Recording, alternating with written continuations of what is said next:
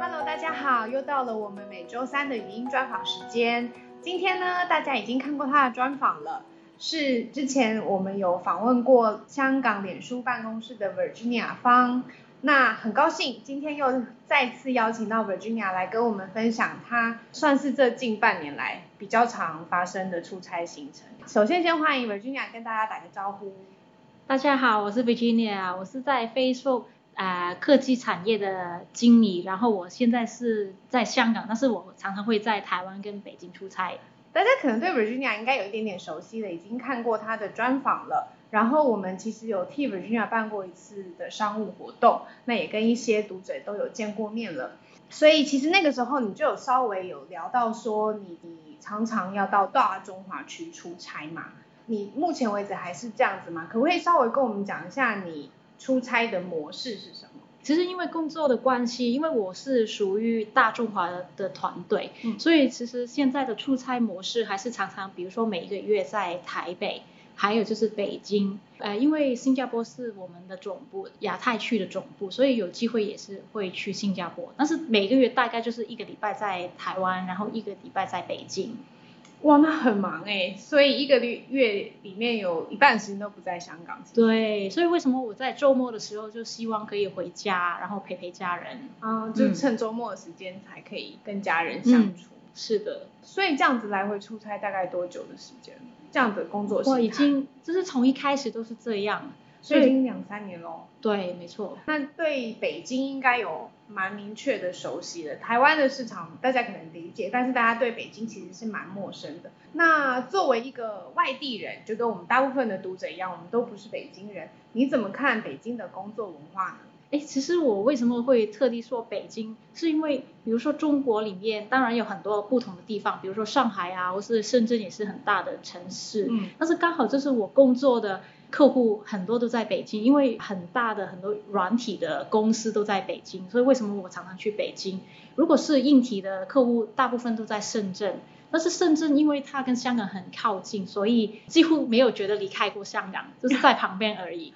但是北京我觉得蛮有趣，就是好像你讲的，我已经出差两年三年了，但是我并不可以说我对北京是百分之一百的了解。第一就是说，北京我觉得它蛮大的，就是人很多，然后地方很大。第二就是它变得很快，诶，就是比如说两年之前跟现在的北京已经很不一样。就是我每一次去的时候，我觉得又要再学另外的东西，或是要吸引另外的一些新的事情。我们以前其实有访问过一些在大陆工作的朋友，他们也是说大陆每隔一个省份就工作文化差很多，对所以深圳可能跟香港是比较就类似差不多一样哦，对。那你刚刚说，比如说两年内觉得最变化最大的东西有什么？其实我觉得北京从来有两个东西都是，就是我每一次感受到或是看见的时候，还是觉得非常的惊讶，就是他们的速度跟他们的态度。我觉得我是一个香港人，我从来没有觉得自己是很慢，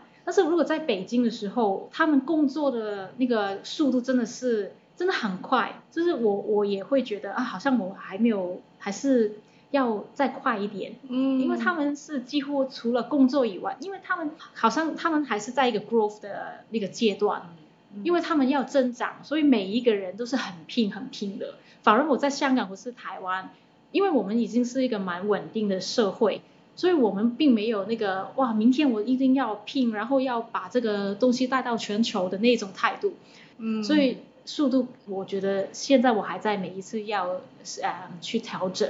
只要跟他们有沟通或是一起合作的话，就算我回到香港，其实我在比如说半夜的时候，我还在 WeChat 的，我发觉其实蛮有趣的是行为模式不一样。比如说在香港不是在台湾工作，很多时候就会写 email 啊，蛮正式的。那在北京的客户几乎是没有写 email 的，因为如果有一个事情要写 email，已经是非常好像大的事情，嗯哼，很多事情其实很快可以在 WeChat 上面哎就搞定。所以我发觉我现在几乎百分之，虽然我是在 Facebook 上面，我在 Facebook 工作，但是我在 Facebook 上面的时间可能是百分之五十，然后另外百分之五十已经在 WeChat 了。就为了要配合他们的沟通模式。对，然后很多事情其实跟他们合作蛮有趣的，比如说他们问你一个问题，我给他们一个答案，他们很快就说好，我现在去做。所以那个合作是很很有火花的。嗯，对，我觉得有一个很有趣的地方，就是他们完全没有抱负，就是如果要做什么事情，他们不会本来就有一个模式。比如说我刚好对到了可能香港的客户，可是台湾的客户，因为他们都已经，比如说对某一些事情已经很了解、很有经验，反而那个包袱是蛮大的。嗯比如说我以前我这样做是可以的，然后你现在给我另外一个方法，我要想一想。但是在比如说中国的客户，因为他没有以前那个包袱，所以我只要跟他讲一个新的东西，他想过以后觉得嗯好，我去做，所以那个速度是真的是很快的。然后态度也是，他们超级 open minded，就是也是因为没有包袱，所以只要想得到的事情，他们都会尝试去做。所以反而他们比你还开放，还更想要新的方法去测所有的事情。是，我有点点好奇，所以你合作的大部分是偏新创团队吗？嗯，因为我们虽然是讲北京的工作文化，可是他们并不是都北京人吧？对，应该是说，就是所有的大城市都是这样，就是有很多不一样的人。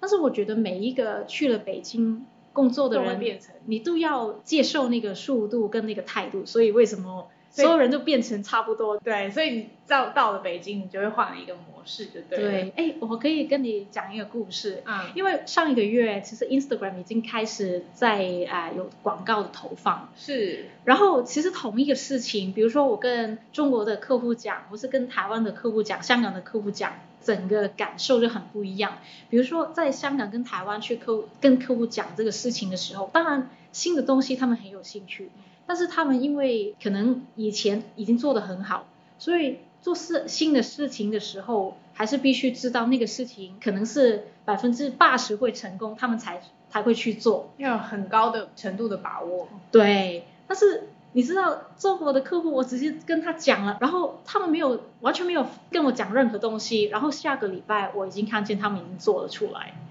他们没有问，哎，其实这个可不可以的，好不好啊好不好，行不行？没有，他直接下个礼拜我已经看见他们的广告，他们他们跟我讲就是。其实我也不知道好不好啊，但是首先就跑了出来。如果真的不好，我们再改。所以你看，他们的真的超级 open minded 的。那如果在这么竞争力还蛮嗯高的地方的话，你觉得以像我们这样外来人的身份到了北京的团队，什么样的表现会让他们觉得，哎，你这个人好像不太一样，你这个人好像挺特别，可以合作看看？其实我这个问题也最近常常在问自己，比如说我作为一个并不是北京人，或是并不是一个啊、呃从小在大陆长大的人，如果我去跟他们合作，其实我可以给他们什么东西呢？我觉得有一个点很有趣，因为中国现在大部分的公司，他们想的都已经是全球的东，全球的啊、business model，他们不会想我只要做中国大陆就算了。但是因为他们，比如说在过去的历史里，真的没有跟很多其他外国的公司有很深度的合作，所以如果要做全球这一类比较大型或是规模很大的事情的时候，其实反而他们不知道怎么做。其实我觉得蛮有趣，就是有一些人会说大陆人的狼性很强，这个是真的。很常听到。，对，但是他们好处是 flexible，但是另外一个坏处就是所有事情都有好跟坏嘛。坏的事情就是如果做大型的时候，他们会不知所措，因为突然之间他们从来没有很有 structure 的去做一个事情。你叫他，比如说做做一个小小的成功，其实很快他可以做出来，但是有 structure 的去做，怎么做呢？那个时候就是外地人可以带给他们的一个、嗯一个 value。比如说我们在香港、在台湾看过很多，我们知道台湾有很多很全球化的公司啊，然后你已经学了，然后你这个学了的东西就可以带到大陆，因为他们现在最没有的就是 structure 这个东西。哦，strategy 也是啦，我觉得策略也是他们现在没有想太多，就是他们会想好我明天要做什么事情，然后明天再要做什么事情，但是他们想的东西不会说我现在想下一个动作是五年以后，然后我十年以后要做什么事情，他们没有想那么长的，这个是我觉得，反而他们短期的心态跟动作都是好，也是快的。嗯，但是你一把它拉长程来看的时候，它就是会像你讲的不知所措嘛。他们的反应通常你会用什么样的方式让他们知道说，哎，我有这个 value 在？因为如果他们都那么急的话，你要怎么样让他们可以静下心来，然后听你说，对，没错，Virginia 现在可以告诉我一个长期的策略等等。嗯，我觉得我们的合作是互相帮忙的。比如说他们做短期的东西很快，但是我可以从比如说以前英国工作的经验，或是现在我觉得在台湾的公司，其实我学了很多。然后我怎么把我看到的东西，当然不是就是秘密，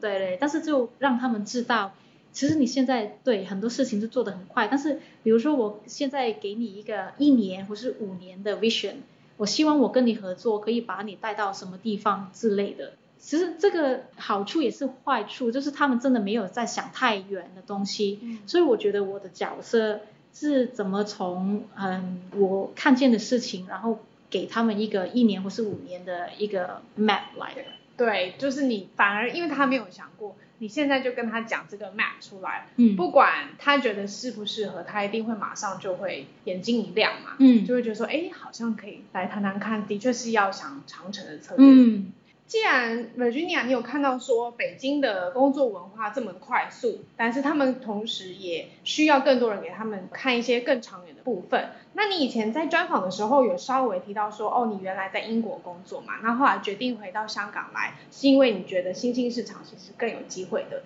那经过了这么几年的工作以后，你认为中国还是一个值得期待的市场吗？还是说你有一些不一样的看法？现在的话，其实我的信心更大。我觉得，我希望我的工作跟中国大陆更紧密一点。当然，并不是中国才是唯一一个有啊 potential 的国家。比如说，你看啊，东南亚、印尼或是马来西亚，其实他们现在也是做的很好。当然，我现在国语没有讲得很好，但是毕竟我们还算是中国人嘛，所以我们对中国的了解还是最多的。如果现在我突然之间跳去印尼，其实。那个时候我不知道要做什么事情哎，所以看高。对，所以目前为止，在文化上或是在语言上，我觉得中国还是一个非常非常有 potential 的国家。然后对每一个人的 career development 也是一个蛮有趣的一个经历，因为他训练的东西不一样哎。比如说我几年之前，我觉得如果你要去中国大陆去工作，他要训练的是你的胆子。就是你必须不要怀疑自己，你要每一个东西都觉得好。虽然可能我并不是最 experienced 的人，但是我还是我相信自己就跳下去去做这个事情，因为然后你就有机会了。比如说我现在看中国大陆很多客户。其实跟我的年龄差不多哎，但是他们已经是什么 CEO 啊，或是 Director。我其实之前有在想过，哎，为什么在香港或是在其他国家，我对到的 CEO 或是他们 Director 就是已经是很年长，为什么在中国没有这个情况？是因为第一就是大家没有抱负，比如说年轻人大学出来就已经创业了，所以当然他的 CEO 可能是三十岁了。然后另外一个事情就是，因为我刚好在啊一个 Internet 的 business，这个东西很新。如果一个四十几岁或是五十岁的人，可能他并不会考虑。所以我刚好对到的人就是跟我年龄差不多，所以就不用担心。你只需要那个胆子很大，你相信自己去做就可以了。在一个新兴的行业，其实只要敢做，可能就可以冲出来了。对，这个是两年之前就发觉，但是慢慢。我最近我发觉，你如果去中国的话，现在那个要求就不一样了。这并不是说你相信就可以去试。另外一个事情是，因为大家都已经有成长，然后做过很多事情，然后大陆已经有很多公司已经全球化。比如说，你看阿里或是百度或是小米那些，已经不是说它一个小小的公司，它已经在想全球怎么好好的跟美国的公司去比竞争。所以现在的人才已经不只是说你信心很大就可以尝试，还是你需要有别的经验、外地的经验，你才可以回去作为现在这个时代的人才。所以现在想要去到北京工作的人，其实你反而就跟你站上国际舞台是一样的道理，而不是说哦我要去打一个中国市场，不是这样，不是他们要的是全球化的人。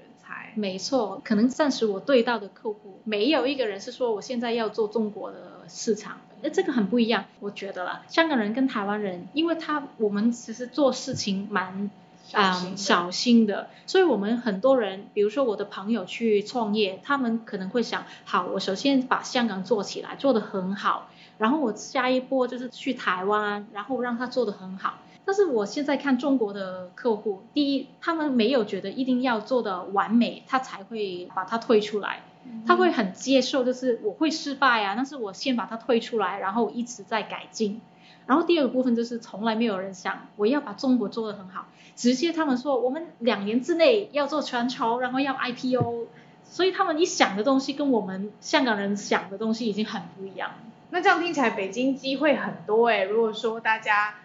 在 career development 上面规划的时候，北京算是一个还蛮值得考虑的地方。其实我自己来讲，我也不抗拒，如果要搬去北京，或者直接就住在北京，这个我完全不抗拒。但是有一点还是要小心，就是虽然机会很多，但是到现在为止还是那个 structure，就是很多东西 structure，无论是工作上面或是生活上面。其实那个 structure 是没有的，所以你要规划的很好，不是你自己已经知道你要怎么做某一些事情，才不会在北京就迷失了。不然的话，可能你会生气，觉得很多东西为什么会这样？比如说在香港，你要办一个卡，或是你要坐车，其实是一个不用去想，或是不会生气的东西。但是在北京坐车，可能你每一天都会生气，你跟师傅可能要吵架。如果你每一天都要生气的话，其实北京可能你会住得很辛苦的。哦，听起来你去了北京这样子两三年，你应该不会迷失的。你有一些你自己知道的地方，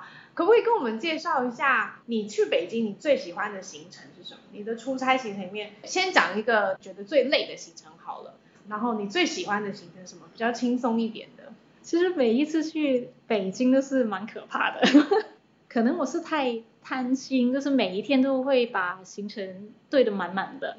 但是北京因为是一个地方很大的城市，所以其实每一天如果上个会议已经会很累，因为从一个点到另外一个点。如果没有塞车的话，已经是两个小时、三个小时。所以你在想象每一天你要很早的起来，因为所有的地方并不是你可以走路就过去，可能你要开九点钟的会议，你七点钟就要坐在车上准备。其实北京的计程车是完全不舒服的，所以其实你整个感受就会觉得啊好累和好辛苦。讲一下最累的那个行程通常是怎怎么样？七点钟起床，然后可能已经要坐车，然后九点钟就开第一个会议，然后开的会议，因为他们会觉得，哎，你刚好在北京，我们有很多东西要跟你讲，所以会议大概是两个小时、三个小时的。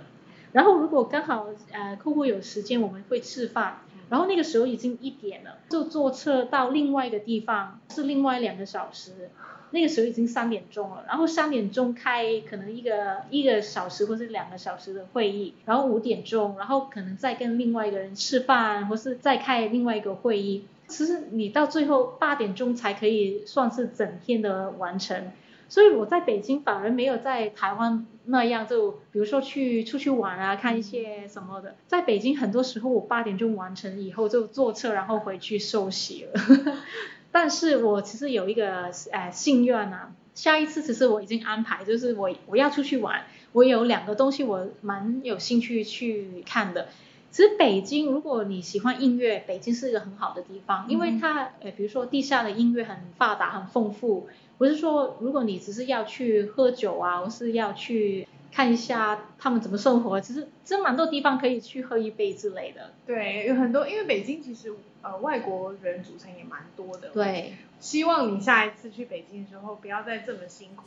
不要总是在计程车上面度过，然后又回旅馆睡觉。希望你下一次听一些好的音乐，然后可以在 Facebook 上面跟我们分享，相信大家会很有兴趣想要。嗯，一定的。好，那我们今天非常谢谢 Virginia，稍微讲了一些她在北京看到的故事。如果你有什么兴趣的话，可以在下面留言问他，或者是我们之后还可以再邀请他来跟我们讲一讲他去在北京其他看到的东西哦。那非常谢谢 Virginia，谢谢。